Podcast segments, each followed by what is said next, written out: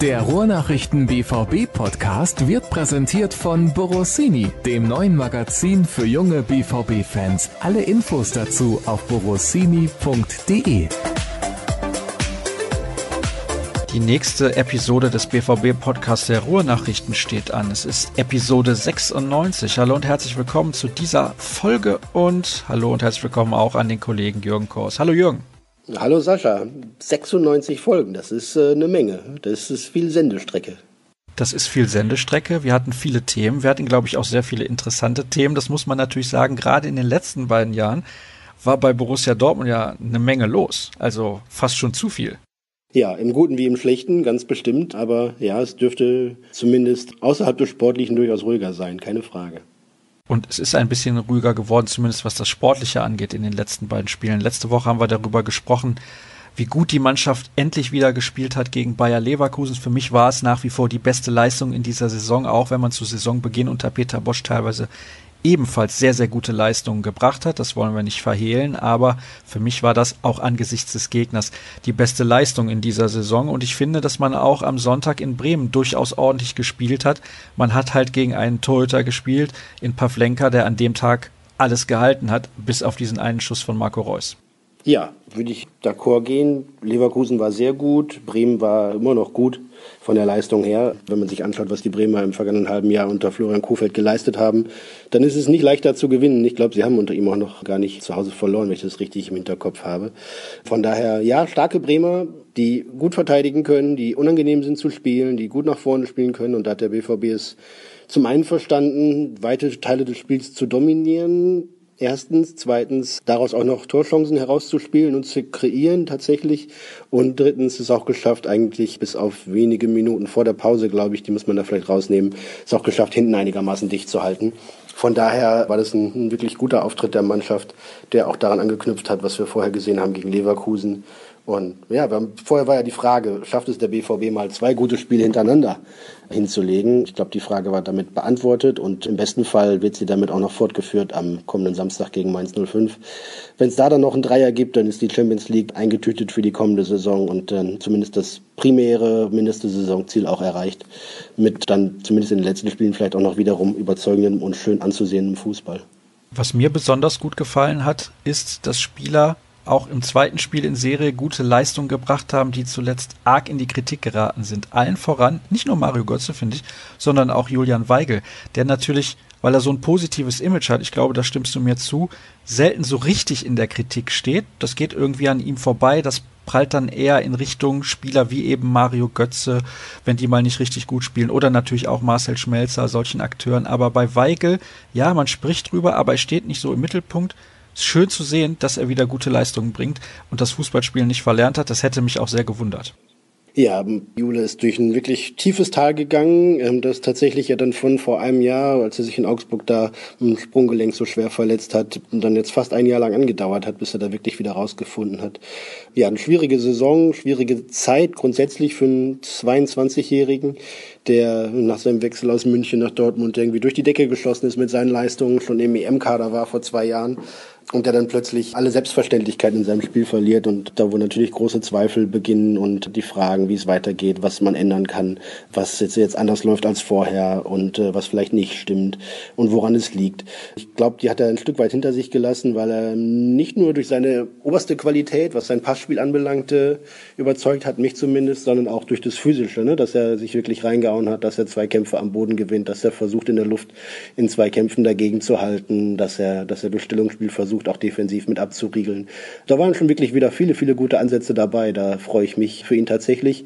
Ich glaube, dass er vielleicht ein bisschen eher mit Samthandschuhen angefasst wird als andere, liegt zum einen an seinem wirklich jungen Alter, das darf man nicht vergessen, darf man noch nicht außer Acht lassen.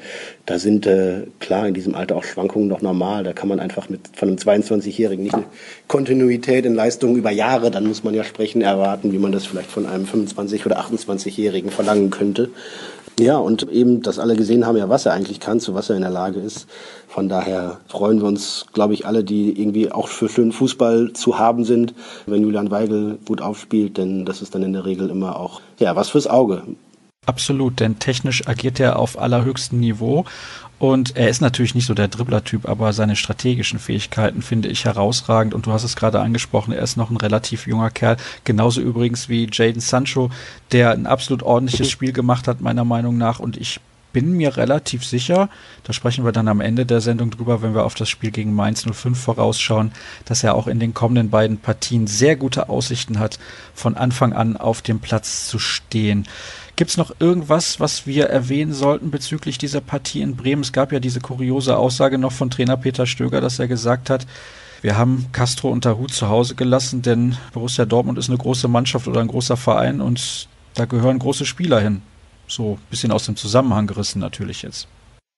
Ja, ich glaube, dass ich es gerade biegen kann oder so interpretieren kann, wie es er vielleicht auch gemeint hat. Stöger spricht selten gerne über einzelne Spieler. Das widerstrebt ihm so ein bisschen, weil er sagt, ich bin hier für die ganze Mannschaft verantwortlich und ich gucke bei Einzelnen klar auf die aktuelle Leistung oder das, was wir uns von ihnen versprechen im Spiel, was ich vorher im Training sehe.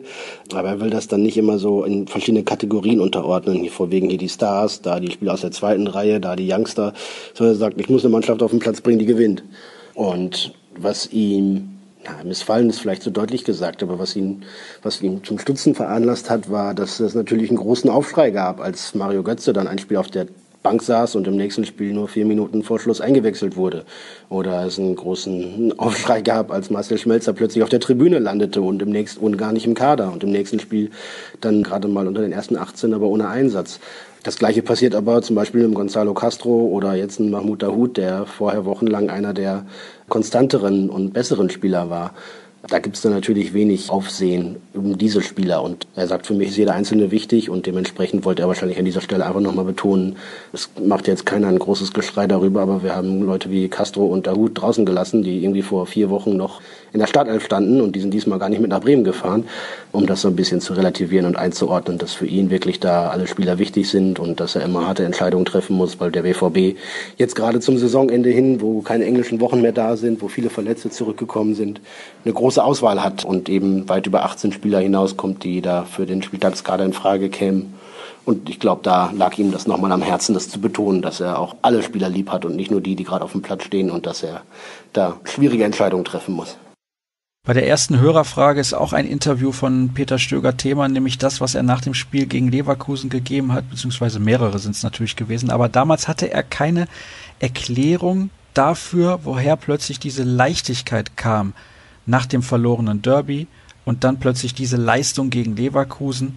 Frisch vom Fröhlich frei hat Borussia Dortmund da eigentlich gespielt, wie man das seit Monaten, finde ich zumindest, nicht gesehen hat. Und Ulf würde gerne wissen, ob beispielsweise Jürgen dafür eine Erklärung hat. Hast du dafür eine, Jürgen?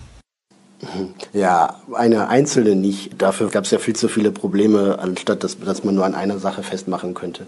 Was ich gerade angesprochen habe, ist, dass der Kader gerade wieder ein bisschen besser gefüllt ist, ne? dass viele Spieler nach Verletzungen zurückgekommen sind und auch Spielpraxis mittlerweile ausreichend haben, einen gewissen Rhythmus haben wieder. Das ist, glaube ich, mitentscheidend. Mitentscheidend ist doch sicherlich so eine Systemumstellung gewesen, dass in diesen beiden letzten Spielen mit Julian Weigel nun ein zentraler defensiver Mittelfeldspieler aufgeboten war und Mario Götze doch deutlich vor ihm als so ein offensiver Achter.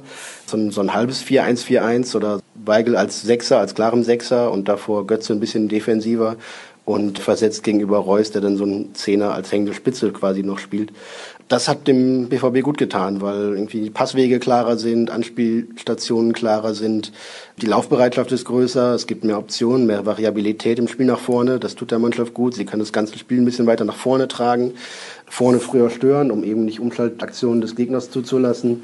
Und so ja, hat, sich da, hat sich da viel zusammengefügt. Also es ist eine, eine Mischung aus verschiedenen Dingen. In Bremen hat, hat der BVB 58 Prozent der Zweikämpfe gewonnen. Das ist eine bemerkenswerte Zahl und ich glaube irgendwie weit über 600 Pässe gespielt. Das gab es wahrscheinlich zuletzt unter Thomas Tuchel.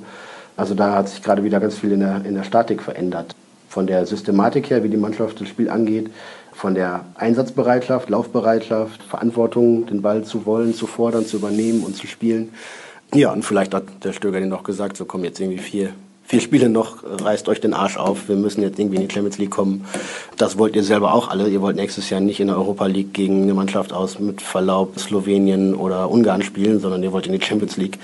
Dann ist jetzt die letzte Chance. Und ja, so hat der BVB dann auch gespielt. Aber Jürgen, Slowenien und Ungarn sind doch schöne Reiseländer. Ja, schöne Reiseländer, wunderbar. Aber wenn man dann alternativ in der Champions League gegen Mannschaften aus England, Spanien, Italien, Frankreich, Portugal spielen kann, dann ist es doch eher im europäischen Clubfußball und auch nur da vielleicht eher die zweite Liga. Ah, okay, ich dachte schon, dass du nicht gerne in diese Länder reist. Also wer mal reisen Total möchte, Budapest, ja, sehr ja, schöne Länder. Ja. Wir machen ja auch noch was fürs Reisemagazin. Ja, vielleicht machen wir mal einen Reisepodcast, oder? Hast du da was zu bieten? Du bist doch gerne mal mit dem Wohnmobil oh. unterwegs. Ja, kann ich. Mhm. Bin schon weit gereist früher. Sehr gut. Ich hoffe, wir reisen in der kommenden Saison auch weit, denn wir planen ja mal zu einem Europapokal-Auswärtsspiel zu fahren und das, das ein wenig ausführlicher zu begleiten. Also der Kollege Florian Gröger und ich, die Anreise dann so ein bisschen zu skizzieren, dann was passiert in den ein, zwei Tagen vor so einem Spiel eigentlich überhaupt und natürlich dann auch das Spiel selbst ein wenig eine andere Perspektive, als das normalerweise der Fall ist. Da würde ich mir auch wünschen, vielleicht eher nach Spanien, Portugal oder Italien zu reisen. Obwohl, wie gesagt, Nichts gegen Ungarn und Slowenien. Auch sehr schöne Reiseländer. Johannes hat eine interessante Frage und die befasst sich mit zwei Mitarbeitern, die sehr eng mit Michael Zorg zusammenarbeiten bei Borussia Dortmund, nämlich Fritz Lütschermann und Arne Niehörster. Die beiden werden nur den wenigsten etwas sagen. Kannst du vielleicht zunächst mal erklären, was die grob überhaupt machen bei Borussia Dortmund? Ähm, ja, wobei ich deren Job Description jetzt nicht im Detail kenne. Fritz Lünschlermann ist so eine Art Teambetreuer und kümmert sich um Anliegen der Spieler, die jetzt nicht direkt mit dem Sportlichen zu tun haben. Und Anne Niehörster war früher Stellvertreter des Pressesprechers, ist dann unter Thomas Tuchel als Betreuer für den Trainer und Staff gewechselt und ja, ist dort in ähnlicher Position und Funktion nach wie vor dabei. Es geht Johannes ein wenig darum bei seiner Frage, also zunächst lobt er mal sehr, dass jetzt Sebastian Kehl zu Borussia Dortmund kommt und er denkt, dass das eine sehr, sehr positive Nachricht ist, aber es geht ihm bei seiner Frage darum, hätten nicht auch diese relativ engen Mitarbeiter von Michael Zorg und eben auch Zorg selber diese negativen Entwicklungen rund um die Mannschaft und auch diese Grüppchenbildung, von der viele sprechen und auch Disziplinlosigkeiten vielleicht, mitbekommen müssen und strenger sein müssen vielleicht auch? Puh, da würde ich ein bisschen ausweichend antworten, weil ich es nicht, nicht im Detail sagen kann, denn äh, es gibt natürlich auch Bereiche bei Borussia Dortmund, in die wir nicht hineinschauen können, auch nicht hineinschauen sollen. Ich glaube, da geht es vielleicht um eine gewisse Zuständigkeit dann vielleicht auch. Na klar ist Michael Zorg für alles Sportliche zuständig, aber dessen Aufgabenbereich ist wahrscheinlich exorbitant gewachsen in den letzten Jahren. Das ganze Transfergeschäft ist unglaublich angestiegen, was die, was die Arbeitsbeanspruchung und Anforderungen anbelangt und noch diverse Tätigkeiten und Felder drumherum, die man so als Sportdirektor oder als Verantwortlicher für den Bereich Sport im Lizenzspielerbereich zu tun hat. Und bei den anderen muss man vielleicht auch die Frage stellen, ob es deren Aufgabe ist, da irgendwie da so eine Art Aufpasser zu sein oder sowas. Das würde ich eher bezweifeln. Mit Sebastian Kehl kommt natürlich jetzt jemand dazu, der, ja, genau, das Ohr ganz nah in der Mannschaft haben soll und hineinhorchen soll, spüren soll, er spüren soll, was da irgendwie wo los ist, wer mit wem oder wie oder warum auch nicht und, und was da passiert an Strömungen, an Schwingungen, an Grüppchen etc. Und der hat tatsächlich auch die Aufgabe, da ganz nah dran zu sein und das äh, irgendwie herauszufiltern und Spieler eng zu begleiten, damit es eben nicht zu sportlich blockierenden oder hemmenden Geschehnissen kommt, wie eben eine Klickenbildung oder wie Spieler, die vielleicht ihren Kopf nicht ausreichend viele Stunden pro Tag dem Fußball widmen, sondern sich mit anderen Dingen beschäftigen, die vielleicht in ihrer Freizeit nicht unbedingt vorbildlich sich verhalten, die nicht alles an Anstrengung unternehmen, um eben ein Profi-Leistungssportler zu sein, auch außerhalb des Trainingsplatzes und des Trainingsgeländes. Dafür wird er mit seiner natürlichen Autorität, die er, glaube ich, dann mitbringt als früherer Kapitän, als, als mehrfacher deutscher Meister, ja, und eine, eine Vereinslegende ja eigentlich auch schon, da sicherlich einen anderen Einblick und ein anderes Wort haben, als das die Mitarbeiter könnten, die jetzt da eben genannt wurden. Das hat übrigens nichts mit der Kompetenz der beiden Kollegen zu tun, um die es sich bei dieser Frage handelte, sondern natürlich auch vielmehr damit, dass Sebastian Kehl eine ganz andere natürliche Autorität mitbringt. Ist ja logisch bei den sportlichen Meriten, die er sich in seiner Karriere erarbeitet hat. Johannes hat noch ein paar andere Fragen, auch die finde ich relativ interessant. Deswegen nehme ich die tatsächlich alle mal mit rein. Zunächst geht es auch mal um die Mittelstürmerposition. Jetzt haben wir in den vergangenen Ausgaben ja und auch vor allem in der letzten mit der Krampe darüber intensiv gesprochen, was Michi Batshuayi angeht. Was wäre denn die Alternativlösung? Ja, das ist besonders, besonders schwer, glaube ich. Denn äh, Mittelstürmer, die dir 20 Tore in der Bundesliga und vielleicht noch ein paar international garantieren, suchen ungefähr zwei bis drei Dutzend Clubs in Europa. So viele gibt's aber gar nicht frei auf dem Markt. Und entsprechend muss er entweder besonders kreativ sein, viel Glück haben oder sonstige Argumente ins Feld führen. Also es werden auffallend wenig Namen gehandelt bislang. Mal schauen, welche da irgendwie nochmal konkreter werden. Aber es kann auch durchaus sein, dass sich das noch echt lange hinzieht, bis da im Kader die letzten Neuzugänge bzw. Abgänge dann endgültig sind. Ich mag jetzt nicht irgendwie drei, vier, fünf Namen drauf losplaudern, von denen ich dann selber nicht überzeugt bin. Von daher halte ich mich da lieber zurück. Aber es wird bestimmt ein paar Namen geben, die äh, auf der Shortlist von Borussia Dortmund stehen. Und ein oder zwei von denen können es dann auch werden. Vielleicht braucht man ja auch gar nicht zwei, sondern nur noch einen, wenn man sieht, wie gut das eigentlich mit Maximilian Philipp in der Spitze klappt, wenn man den dann noch als Alternative hat, der dann in der Offensive sogar zwei verschiedene Positionen bekleiden kann. Oder einen wie Marco Reus, der das in punktuell sicherlich auch spielen kann, um da vorne reinzugehen in die Spitze. Ja, vielleicht braucht es dann nur noch, nur noch einen richtigen Kracher, der weiterhelfen kann ist die Frage auch, was mit Alexander Isak ist. Ne? Der hat natürlich jetzt die volle Breitseite bekommen. Ne? Da geht der erste Stürmer, mobbt sich weg quasi und ist dann im Winter verkauft. Dann kommt ein neuer und der fällt verletzt aus und dann sagt der Trainer noch, ja, Alexi hat jetzt seine Chance gesehen im Training und hängt sich rein und zack ist er bei den nächsten beiden Spielen nicht mal im Kader nach 15, 16 Monaten, die Isaac jetzt in Dortmund ist, vielleicht das letzte eindeutige Zeichen, dass er gerade hier nicht weiterkommt, weil er in seinem Alter natürlich Spielpraxis braucht. Es hilft ihm nicht alleine nur zu trainieren und mit guten Mitspielern zu trainieren. Der dann braucht natürlich äh, Wettkampfpraxis auf höchstem Niveau oder auf seinem höchsten Niveau. Offensichtlich ist es jetzt irgendwie der dritte Trainer, der ihm hintereinander, der ihm das in der Bundesliga so noch nicht ganz zutraut. Das wird seine Gründe haben. Ich sehe ihn im Training eigentlich gar nicht so schlecht. Er hat richtig coole Ansätze. Er ist vor dem Tor wirklich auch kalt wie Hundeschnauze. Da macht er seine Dinge auch im Trainingsspielchen eigentlich immer weg. Hat ein paar gute Bewegungen drauf, auch in engen Situationen, mit denen er auch gestandene Innenverteidiger durchaus natzen kann. Also der kann was. Ob es jetzt irgendwie sinnvoll ist für ihn, noch weiter zu warten in Dortmund, sei mal dahingestellt. Das werden wir sicherlich im Laufe der nächsten Wochen oder wird man sicherlich im Laufe der nächsten Wochen mit ihm nochmal ergründen, ob man ihn vielleicht nochmal länger ausleiht. Und das wird natürlich auch gleichzeitig dann die Stürmerfrage oder die Einkaufsstürmerfrage weiter voranbringen. Dann schreibt Johannes, die Ruhrnachrichten haben recht, wenn sie vor Wochen geschrieben haben, dass Götze am Scheideweg seiner Karriere steht. Natürlich, als ob die Ruhrnachrichten jemals Unrecht hätten. Auch die WM schien danke, in weite danke, Ferne danke, gerückt. Wie bitte? Danke, danke, sag ich dir für dieses Blümchen. Auch die WM schien in weite Ferne gerückt. Löw berücksichtigte ihn zuletzt ja nicht mehr. Hat Götz jetzt diese Warnsignale dann auch verstanden und gibt nochmal richtig Gas? Und hat Stöger vielleicht auch für ihn mittlerweile die geeignete Rolle gefunden als zentrale Anspielstation zwischen den Spitzen und dem defensiven Mittelfeld? Weil mir scheint es nach wie vor die perfekte Position für ihn zu sein. Ja, ich glaube, das würde Mario Götze auch so ähnlich sehen oder sieht er so ähnlich. So irgendwo in den Halbräumen ne? zwischen, zwischen Ballabholer und Ballverteiler. Er ist nicht mehr der Spieler, der er früher war, der dann ständig auch rund um den Strafraum ganz präsent ist und da Abschlusssituationen kreiert oder auch selber sucht. Das ist nicht mehr sein Spiel, das kann er nicht mehr so, wie er das früher konnte. Aber er ist natürlich nach wie vor ein genialer Fußballer und ja, ich glaube, im Moment hat man so eine Position gefunden, mit der er deutlich besser zurechtkommt, die auch gar nicht so unähnlich ist von der also oft mit der Positionierung auf dem Platz von der Rolle, die er unter Peter Bosch hatte, aber eben noch mit einem etwas anderen Auftrag. Und ich fand beispielsweise in Bremen hat man auch gesehen mit kurz vor der Pause einem richtig genialen Pass aus dem aus der Umschaltbewegung heraus auf Marco Reus. Den spielen ganz wenige andere Fußballer nur und da waren noch zwei, drei Spielverlagerungen dabei, die wirklich zum mit der Zunge schnalzen waren. Über 30, 40 Meter fast aus der Bedrängnis heraus, aber auf den Punkt und genau auf den Fuß des Mitspielers auf der anderen Seite vom Feld. Da kann Mario Götze aktuell seine Fähigkeiten, glaube ich, am, am besten ausspielen. Und ja, dass ihm das Freude macht, hat er, glaube ich, gezeigt, da mitzuspielen. Und ja, mit dem gut aufspielenden Marco Reus an der Nähe ist es natürlich für ihn auch schön. Mit einem wie Jaden Sancho, der auch immer kombinieren und tricksen will, gefällt ihm das, glaube ich, ganz gut. Mit Julian Weigel harmoniert er auch gut.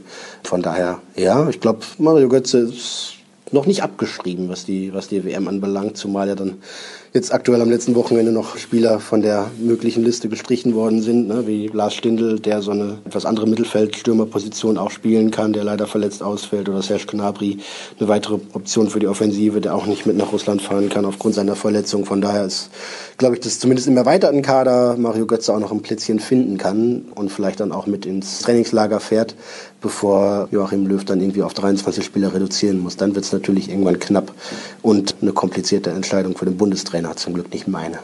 Meiner Meinung nach spielt Götze, wenn er gespielt hat in dieser Saison, er hatte einen starken Herbst, finde ich. Und er hat jetzt auch in den letzten beiden Spielen wieder gut gespielt.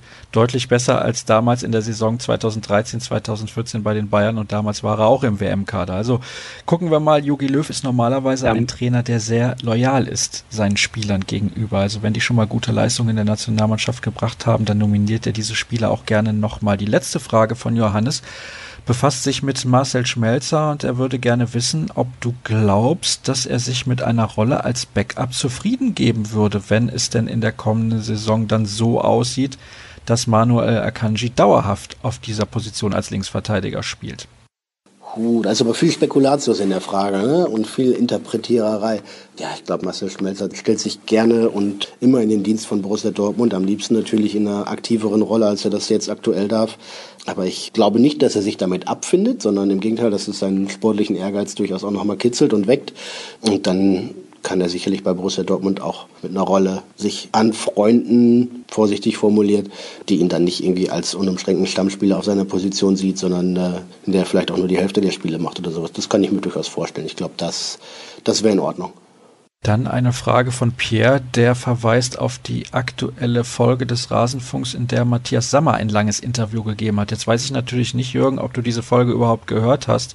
Und da hat Matthias Sammer natürlich sehr intensiv auch über Taktik gesprochen und die Entwicklung der Bundesliga und ihm liegt sehr am Herzen, dass die Mannschaften wieder Fußball spielen und zwar aktiv und sich nicht auf ihr Defensivverhalten verlassen, was er auch kritisiert hat, denn er meinte, die Bundesligisten verteidigen gar nicht so gut, wie sie das annehmen.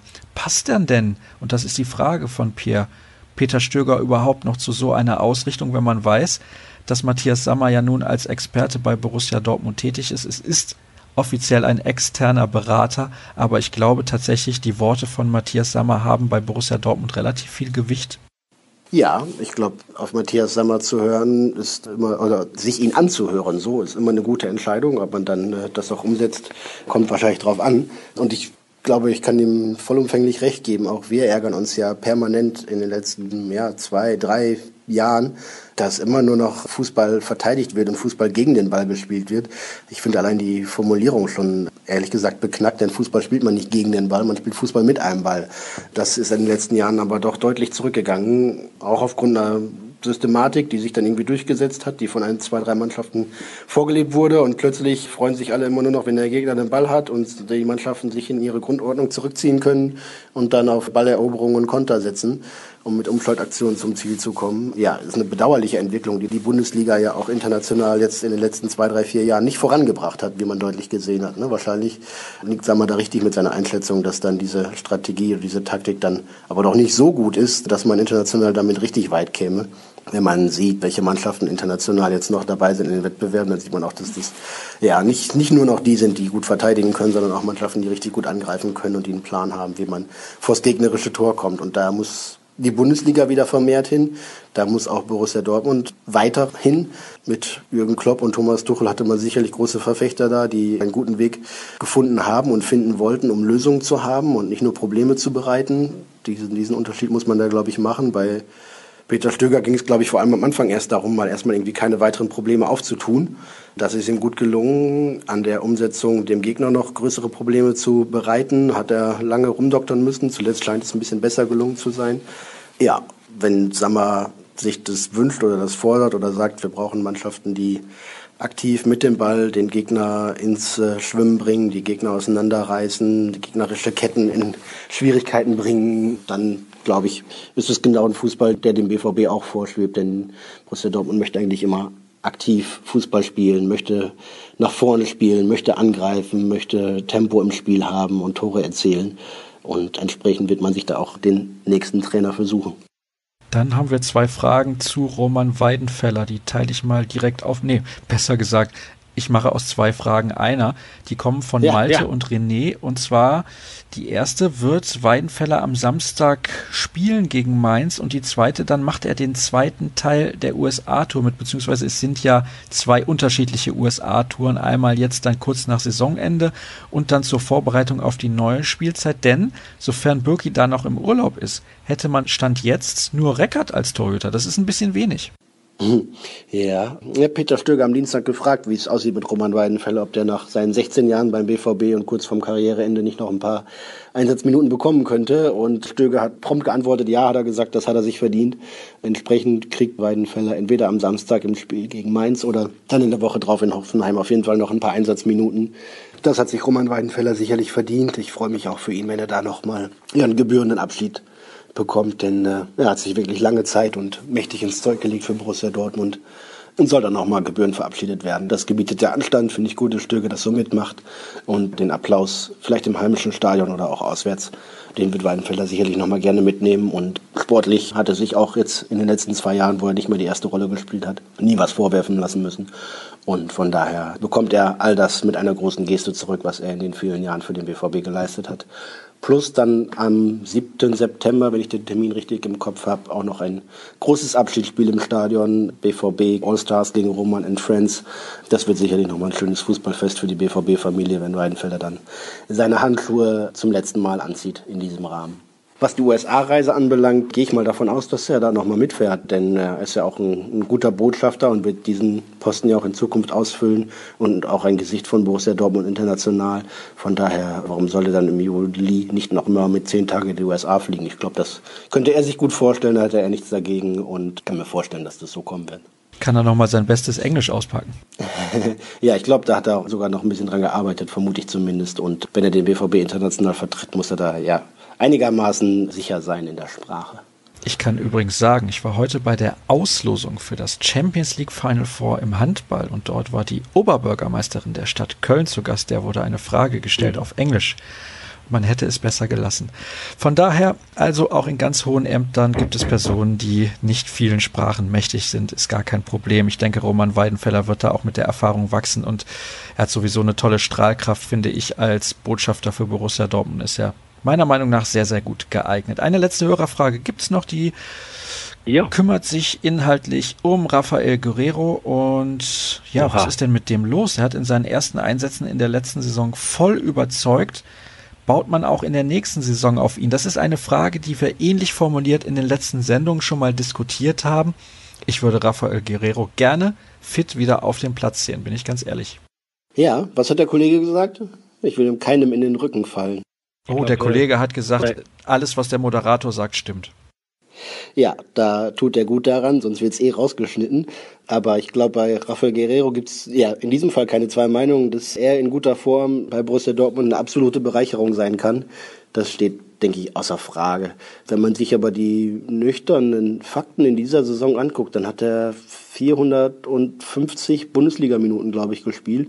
Also jämmerlich wenig eigentlich ist von einer Verletzung und von einer Verlegenheit in die nächste gestolpert und war irgendwie nie tatsächlich ein Teil dieser Mannschaft in der Zeit. Hat also die Erwartungen überhaupt nicht erfüllt. Das muss man tatsächlich, glaube ich, so, so deutlich formulieren.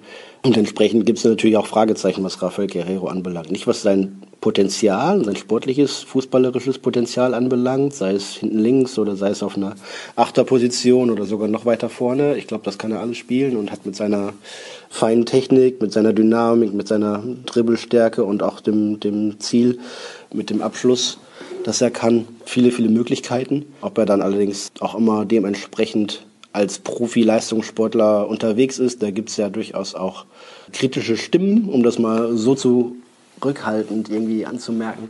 Ja, wenn er sich, wenn er sich dazu entscheidet, wirklich mit, mit Herzblut Profi-Fußballer zu sein und Leistungssportler zu sein und das eine oder andere drumherum weglässt und sich noch mehr auf das konzentriert, was es braucht, um eben auch nicht dreimal in der Saison verletzt zu sein, wenn es denn um irgendwelche Muskelverletzungen geht, dann kann man die ja manchmal auch im Vorgriff vermeiden oder präventiv daran arbeiten dann sehe ich ihn gerne wieder auf dem Rasen. Kann aber auch sein, dass er jetzt gerade wird er ja wieder fit und, und einsatzbereit, dass er dann zur portugiesischen Nationalmannschaft reist, eine überragende WM spielt. Ja, und vielleicht da Angebote für ihn kommen und der BVB dann doch nochmal ins Grübeln kommt und ihn für eine gewisse Summe dann doch auch ziehen lassen würde. Auch das ist denkbar, weil eben auch ne, er in dieser Saison, das habe ich ja eben schon gesagt, einfach auch enttäuscht hat. Dann kommen wir jetzt noch ganz kurz zu der Partie gegen Mainz 05. Eben haben wir zwar schon über Roman Weidenfeller gesprochen, aber nur ein ganz klares Ja oder Nein. Glaubst du, er wird gegen Mainz von Anfang an spielen? Nein. Und was erwartest du sonst noch von diesem Spiel? Ich denke, Borussia Dortmund mit den Leistungen, die in den letzten beiden Spielen gezeigt wurden, ist klarer Favorit, auch wenn Mainz zuletzt gegen, das muss ich gerade nochmal nachschauen, gegen wen es denn war, gegen Leipzig, ja gut, die verlieren derzeit gegen alle, mit 3 zu 0 gewonnen hat und das durchaus überzeugend mit einer ganz couragierten Leistung auch. Also Borussia Dortmund ist Favorit, habe ich gerade schon gesagt, und alles andere als ein Sieg und damit dann auch das Erreichen der Champions League wäre eine Überraschung. Ja, genau. Mainz hat sicherlich gerade zum Saisonende noch mal einen ganz guten Lauf hingekriegt. Die haben jetzt von in fünf Spielen acht Punkte gesammelt und sind dementsprechend da irgendwie zumindest aus der allergrößten Gefahr raus, brauchen aber noch was, um sicher zu gehen, dass irgendwie plötzlich nicht noch Wolfsburg mit einem Dreier da aufschließt und sie irgendwie doch noch auf die Relegationsplatz zurückrutschen könnten. Ich glaube aber, dass die Mainzer diese Punkte nicht in Dortmund einplanen sollten, denn wenn der BVB auch nur ansatzweise da weitermacht, wo sie gegen Leverkusen und in Bremen aufgehört haben, dann wird es für Mainz nicht reichen zum Punktgewinn in Dortmund. Dann wird der BVB das Spiel gewinnen und dann ist die Champions League eingetütet, dann gibt es einen gebührenden Abschied vielleicht für Roman Weidenfeller als Einwechselspieler. Deswegen war ich da eben so klar, weil, glaube ich, erstmal noch das Sportliche im Vordergrund steht da und der BVB da sein Ziel erreichen will. Ja, und dann werden sich daran anschließend alle weiteren Fragen irgendwie auch klären, die dann noch aufkommen. Denn in den nächsten Monaten ist erstmal ja, eine lange, lange Pause von Mitte Mai bis Mitte August. Das sind drei Monate. Dazwischen ist eine WM, wo dann irgendwie eh auch die Füße ein bisschen stillgehalten werden. Von daher, ja, freuen wir uns auf das Spiel gegen Mainz, das letzte Heimspiel für längere Zeit bei Borussia Dortmund.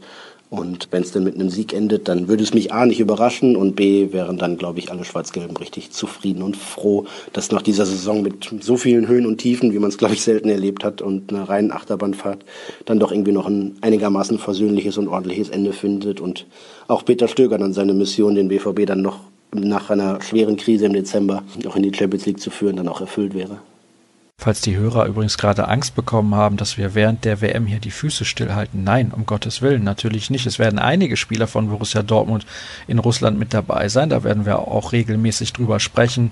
Natürlich vielleicht auch ein bisschen intensiver über die Spiele der deutschen Nationalmannschaft. Aber es gibt ja auch die USA-Reise, haben wir gerade schon drüber gesprochen. Es gibt nach der Saison noch eine USA-Reise. Dann wird ja irgendwann die Trainerfrage geklärt und mit Sicherheit wird es auch einige interessante Transfers geben im Sommer, die wir diskutieren werden. Also macht euch keine keine Sorgen. Wir werden auch weiterhin für euch da sein in regelmäßigen Abständen. Das ist ja ganz, ganz logisch. Und ansonsten soll es das gewesen sein für Episode 96. Jetzt haben wir nur noch ein paar ja. bis zur 100 und ich habe es ja schon angekündigt, die werden wir in dieser Saison kurz nach Saisonende zumindest auch noch voll bekommen. Mal gucken, was wir da auf die Beine stellen können. Alle weiteren ja, Infos. Sascha? Ja. Sascha? Ja. Ich musste noch was erzählen. Ja, gerne. Weißt du, was mir jemand verraten hat? Da ist jemand, der hört uns zum Einschlafen. Und er hat gesagt, dann hört er immer und dann irgendwann schläft er ein und am nächsten Tag spult er dann zurück bis an die Stelle, wo er sich noch erinnern kann und hört dann den Rest zu Ende. Von daher, geh mal mit sonorer Stimme raus und dann nicht, weil wir zum Einschlafen sind, sondern weil wir jetzt am Ende des Podcasts sind. Dann kann jeder beruhigt die Augen zumachen. Ich hoffe aber, dass ein paar der Hörer trotzdem nicht eingeschlafen sind. Wäre sehr, sehr schade. Erst jetzt, erst jetzt. Gut, dann alle weiteren Infos unter ruhrnachrichten.de, bei Twitter at rnbvb. Jürgen findet ihr dort unter Jürgen Kors, mich unter Sascha Start. Dann sage ich einfach mal gute Nacht und bis nächste Woche. Auf Wiederhören.